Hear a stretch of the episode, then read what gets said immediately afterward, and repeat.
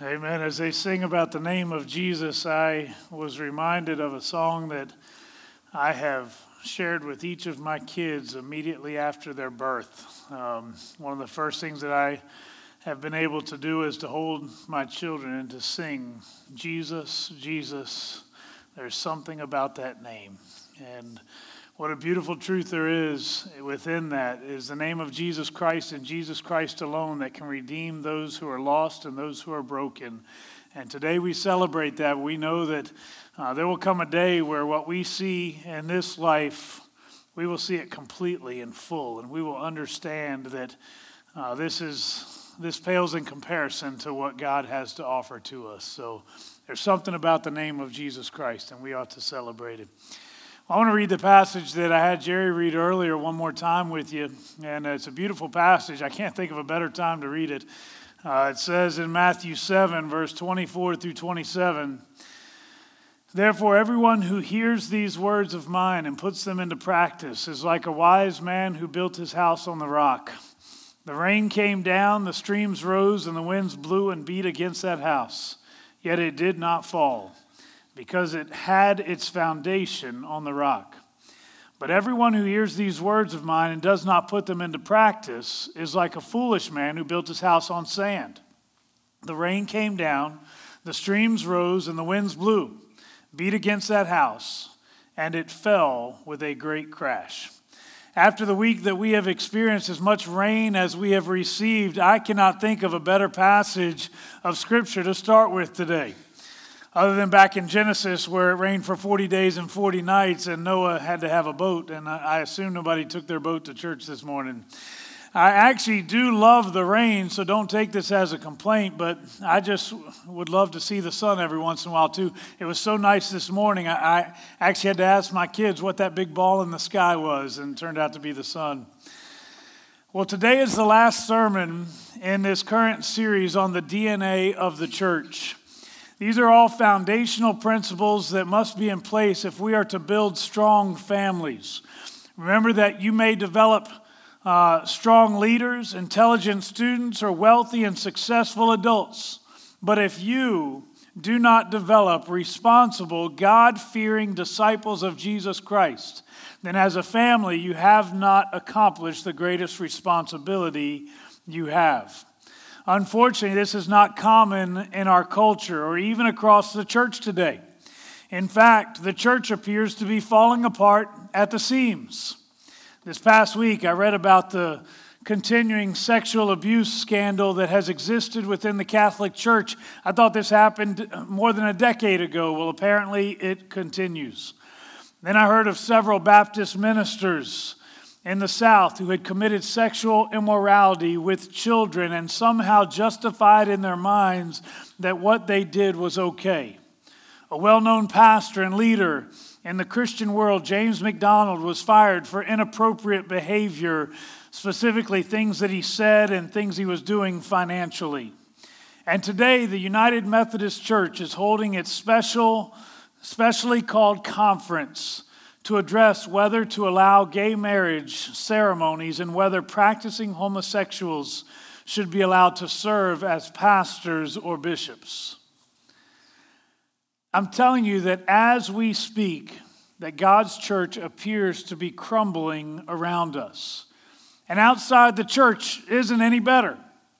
Planned Parenthood and other pro-abortion organizations have unfortunately been able to progress their agenda in recent days, expanding what is permitted by law in at least three states, and it seems to be spreading.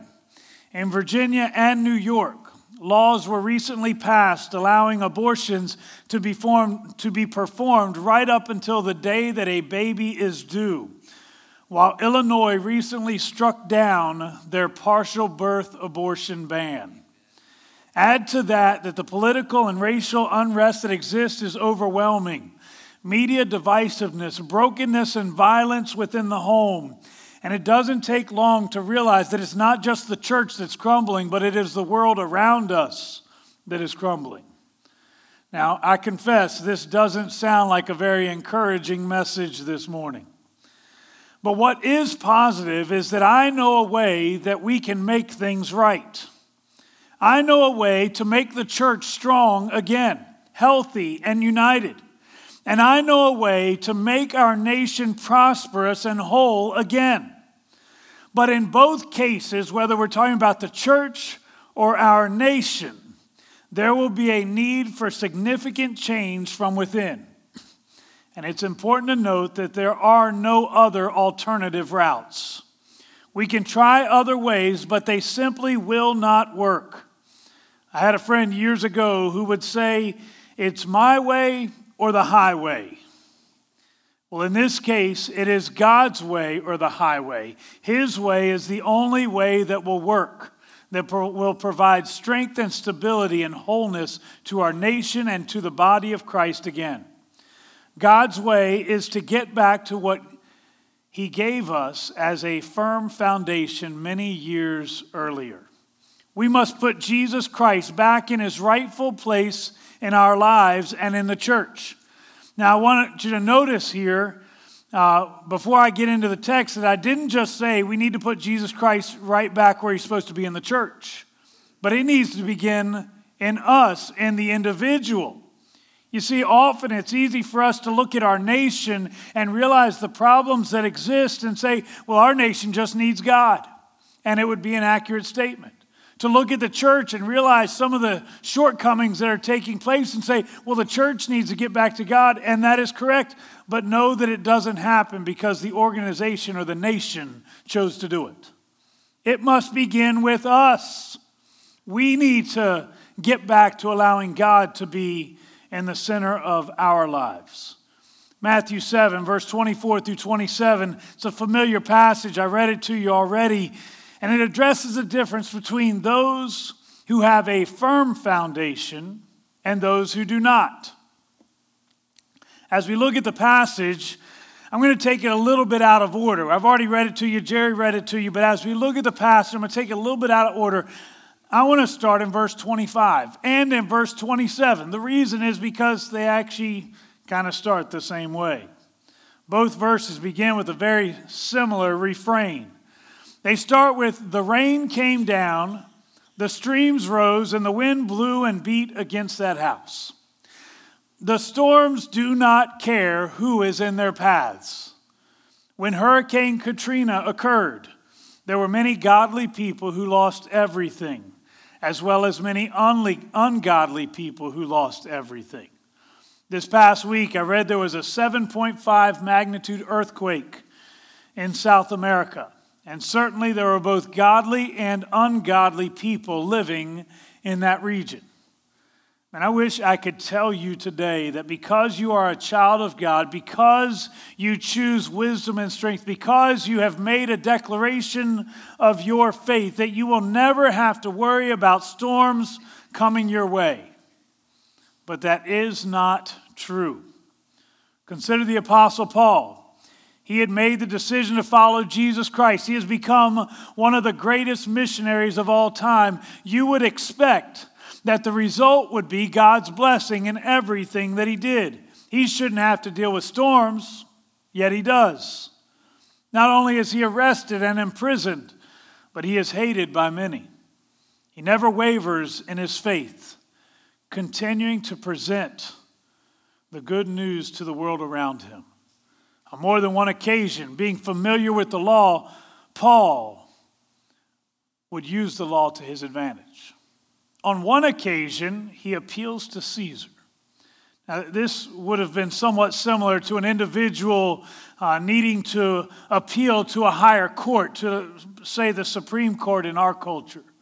The lower court passes judgment, interpreting the facts in the law in one way, and you appeal, hoping for a different result at a higher level. But in Paul's day, an appeal to Caesar basically keeps the lower court from even passing judgment. What Paul was doing was saying that I don't want these people to determine my guilt. I want to speak to Caesar. Well, the path to Rome was not an easy path. In fact, one part of the journey would require boating on a ship. And they begin with a beautiful day for sailing. Look at what it says in Acts twenty-seven, verse thirteen to twenty. When a gentle south wind began to blow, they saw their opportunity. So they weighed anchor and sailed along the shore of Crete. Before very long, a wind of hurricane force called the Northeaster swept down from the island. The ship was caught by the storm and could not head into the wind, so we gave way to it and were driven along. As we passed to the lee of a small island called Cauda, we were hardly able to make the lifeboat secure. So the men hoisted it aboard. Then they passed ropes under the ship itself to hold it together because they were afraid they would run aground on the sandbars of Sirtis. They lowered the sea anchor and let the ship be driven along. We took such a violent battering from the storm that the next day they began to throw the cargo overboard. On the third day, they threw the ship's tackle overboard with their own hands, when neither sun nor stars appeared for many days, and the storm continued raging. We finally gave up all hope of being saved. Now, as the story continues, I'm certain that probably most of you know this already, but all of the sailors, including those who are prisoners, which means Paul, are saved and they make it to shore safely. But they end up losing everything, all their cargo, all their supplies. But what I want you to notice is who is impacted by this storm. Certainly the Roman soldiers who are imprisoned, they have imprisoned Paul, they are impacted by this. It's their supplies, their cargo that is lost. Certainly the sailors are impacted. It is likely that as these Roman soldiers sailed across this sea, that the sailors themselves had agreement with other business owners and they were taking product from one location to another. Well, they just lost all of their profit. They were impacted by this occasion. But not only were the soldiers and sailors impacted, but a godly man named Paul. Just because Paul was a child of God and an evangelist did not exempt him from storms. And in the same way, your salvation does not exempt you from the presence of storms. Bad things will happen to good people. There was a song put out many years ago that was entitled, "The Anchor Holds." The chorus says this, "The anchor holds though the ship is battered. The anchor holds though the sails are torn. I have fallen on my knees as I face the raging seas. The anchor holds in spite of the storm." And within those lyrics, the anchor that is being referenced is Jesus Christ being the one that would be enough to carry us through the storms. It's not saying the storms won't happen, but it's identifying that when those storms do happen, we do have safety in Jesus Christ. Know that as long as you are alive, storms will come your way, but it doesn't mean that you must be defeated by these storms. Though there may be dark days, times of suffering, times where the storm seems beyond what you can handle, and maybe you're like those men on the ship who reach a point where they gave up all hope of being saved. But you can be victorious because the anchor holds. Our passage today begins by speaking of those who are wise and therefore strong. The passage says that they hear the words of Jesus and they put them into practice. Now, I want you to notice that there is a difference between the wise builder and the foolish builder, but it's minuscule. When you really look at it, there's not a whole lot of difference to it. They both hear the words of Jesus, but one puts it into practice, one obeys, and the other does not. Within this idea, there are a few principles that are important. First, know that God's word is always the answer. And there are multiple reasons why this is true. First, it sets the standard. Jesus Christ spoke, he set a standard. He told us this is what you ought to do and this is how it ought to be done. It puts us all on common ground. We have equal expectations in the eyes of God. What happens when standards are not uniform, and standards are not necessarily kept? You know, as a part of this series, I've used the image of bridges to drive home several of these points. And I want to do the same thing today. I think that there'll be a video on the screen back here of a bridge in California. This is called the Tacoma Narrows Bridge. On November seventh, nineteen forty, gale force winds arose, and miscalculations by the original engineers resulted in compromised integrity.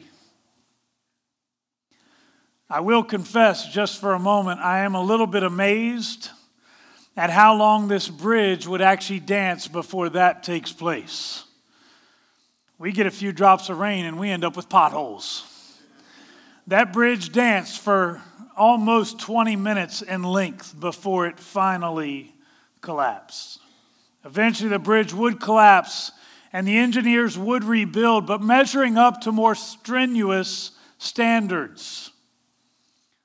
The standards of our world seem to dance back and forth, with the determination of what's right and wrong being determined by the individual. Well, that's a very dangerous place to be. Who decides that it's okay for an individual to steal? Who justifies when it's okay to kill someone else? Who determines what sexual acts are okay? And who are we to call those who break the law evil? If there is no common standard of what is right and what is wrong, then we have no ground to stand on. But Jesus Christ has set the standard already. And not only did he tell us how to live, but he showed us how to live. I told you that God's word is always the answer. The second reason that this is so is because God's word always applies to you and me. You may be going through something today and you look at it and you think, well, this, there's no way God could address that in the scriptures. You are wrong. Hebrews four twelve declares this. It says, "For the word of God is alive and active, sharper than any double-edged sword. It penetrates even to the dividing soul and spirit, joints and marrow. It judges the thoughts and the attitudes of the heart." How is it that God's word, written thousands of years before we were even conceived, could somehow connect with our current circumstances? It is because God's word is active and alive. As God inspired forty or so authors to record the various books of the Bible, God already knew what you and I would be facing today. He knew what storms would come across our paths. There should be great comfort in that. God is never surprised by what we face, and he's already got the answer for it when it happens. No matter the storms, he is there, and he knows exactly what we need. He knows not only what success looks like, but how we can achieve that success. Now, I know that some of you may disagree with me on some of what I'm going to share, but I would suggest that every aspect of our crumbling world and even the crumbling church is caused by one thing. The world in which we live, as well as the Church of Jesus Christ as a whole, has walked away from the foundation which we once stood upon. This is no more evident than what we see in the United Methodist Church this week. I mentioned it. The Council of Bishops put out a series of plans that the church would vote on. It's called the, the Way Forward, was what they were looking for. They could choose the more traditional route, calling homosexuality a sin and abomination as stated in God's word. Or they could choose the most liberal route, known as the One Church Plan, which was actually recommended by the Council of Bishops. In their recommendation, they laid out their reasoning. They talked about love and grace. They talked about public opinion. They talked about culture. They talked about not wanting to force individuals to change. But what they never did was to talk about what God's word actually said. I could go through an exhaustive list, but it would take a while. So instead, I'll give you just a few verses. First Corinthians six, nine and ten says, "Or do you not know that wrongdoers will not inherit the kingdom of God? Do not be deceived, neither sexually immoral, nor idolaters, nor adulterers, nor men who have sex with men, nor thieves, nor the greedy, nor drunkards, nor slanderers, nor swindlers will inherit the kingdom of God. It's pretty direct. Leviticus eighteen twenty-two says, do not have sexual relations with a man, as one does with a woman. That is detestable. The audience would have been men who would have been receiving that. Romans one twenty-six says, God gave them up to dishonorable passions. For their women exchanged natural relations for those that are contrary to nature. And the men likewise gave up natural relations with women and were consumed with passion for one another. Men committing shameless acts with men and received in themselves the due penalty for their error. And even Jesus addresses this by reminding us in Matthew nineteen, verse five and six, that in the beginning God created male and female for each other. And that for this reason, man shall leave his mother and father and cleave to his wife. Look, I have no objection with the call for us to be agents of love and grace. We are specifically called to do that. But the scriptures are also very clear as to whether homosexuality is a sin. But this issue of homosexuality is not what is dividing the church. It happens to be what's on the surface, but this issue of homosexuality is not what is dividing the church. Neither is it this issue of abortion. It's not the pastors who have made poor choices sexually, financially, inappropriate behaviors. The real issue is that we have wandered away from God's word as our foundation.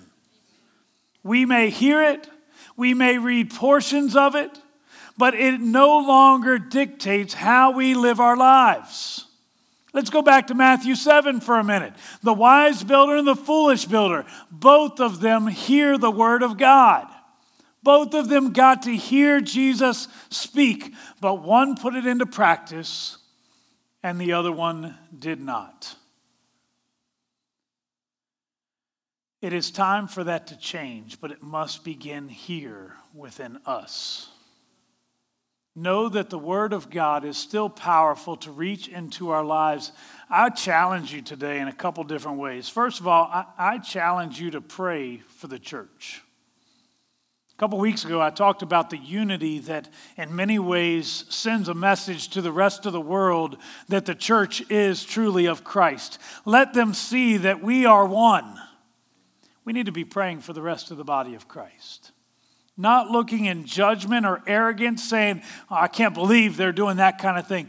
Begin to pray that God would send revival among the entire church. Not just in our denomination or in our local church, but across the entire church, that we would once again begin to seek the word of God, to know the Spirit of God, and to allow the power of God to once again move among his people. We need to pray that God would move in such a way that issues like these will not divide the church, because we will be solidly in the camp of what Jesus Christ would say, what his word has already revealed. But I challenge you to do more than just pray for everybody else. I challenge you to examine your own heart this morning. I know that you probably can quote certain scriptures. Some of you may even know more scripture than I do as the pastor. Just because you can quote the word of God does not mean you are living in obedience to the word of God. So I challenge you today to examine your heart. Will you be the wise builder or the foolish builder? So you know the word of God. What are you doing with it? Does it impact the way you live on a daily basis? Does it impact the way you live in your workplace? When you're around other people who sometimes they talk and the things that they say are ungodly, do you simply fall into the same habits and you start saying and doing the same things that they're saying and doing? What about when you're at home? When nobody else is watching except your family? Will they see the man of God that you are on Sunday? Will they see that same man of God on Monday when you're at home? What about on social media? Well, it doesn't count. I mean, if we say it on social media, it, it doesn't mean anything, does it? the way we live our lives in whatever venue we are in ought to reflect the Spirit of God and the Word of God and the power of God. So examine where you are. If you want the church to once again be strong and to be truly in line with what God's Word instructs, then we need to get back to individually being the people of God that He called us to be. Allow the Word of God to penetrate your lifestyle, your choices, your attitude, everything that comes out of you. Let's close with a word of prayer. Father, as we come before you today, Lord, we need your help. As a nation, we are not what we are supposed to be. As a church, the united body of Christ, we are not what we are supposed to be. And I would even venture to say that many of us as individuals are not what we are supposed to be. We come today truly with a heart of repentance. We ask for your forgiveness, for we have not allowed your word to truly be our guiding principle. Lord, I pray that you would forgive where we have fallen short, and that you would help us from this moment forward to be able to take the word which you have given and to apply it to our daily lives, that every word we speak, every action we take would reflect the power of God working in our lives. Lord, I do pray for the church.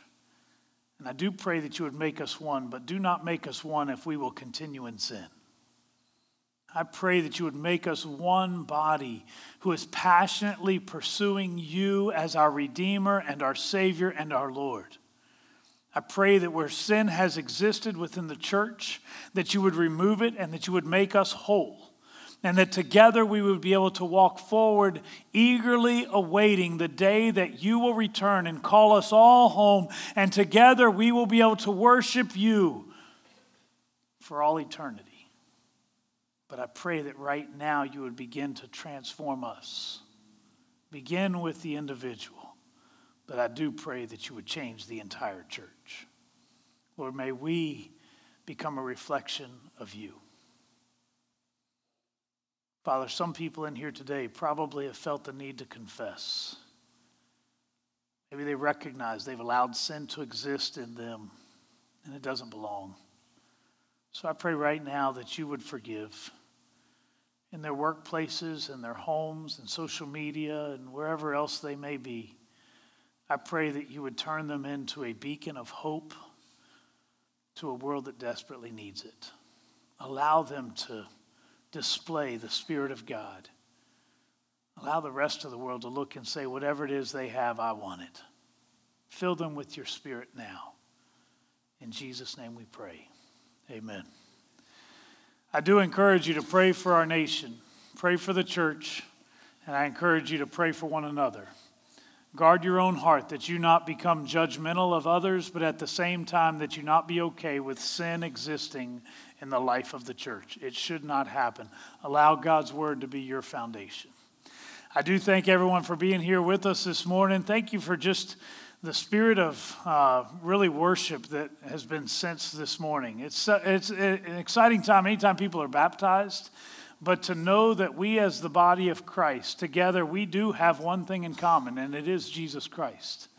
We have a reason to come together and celebrate. I, I've enjoyed this morning. I hope you have as well. Come back next week. We'd love to have you. Thank you, and go in peace.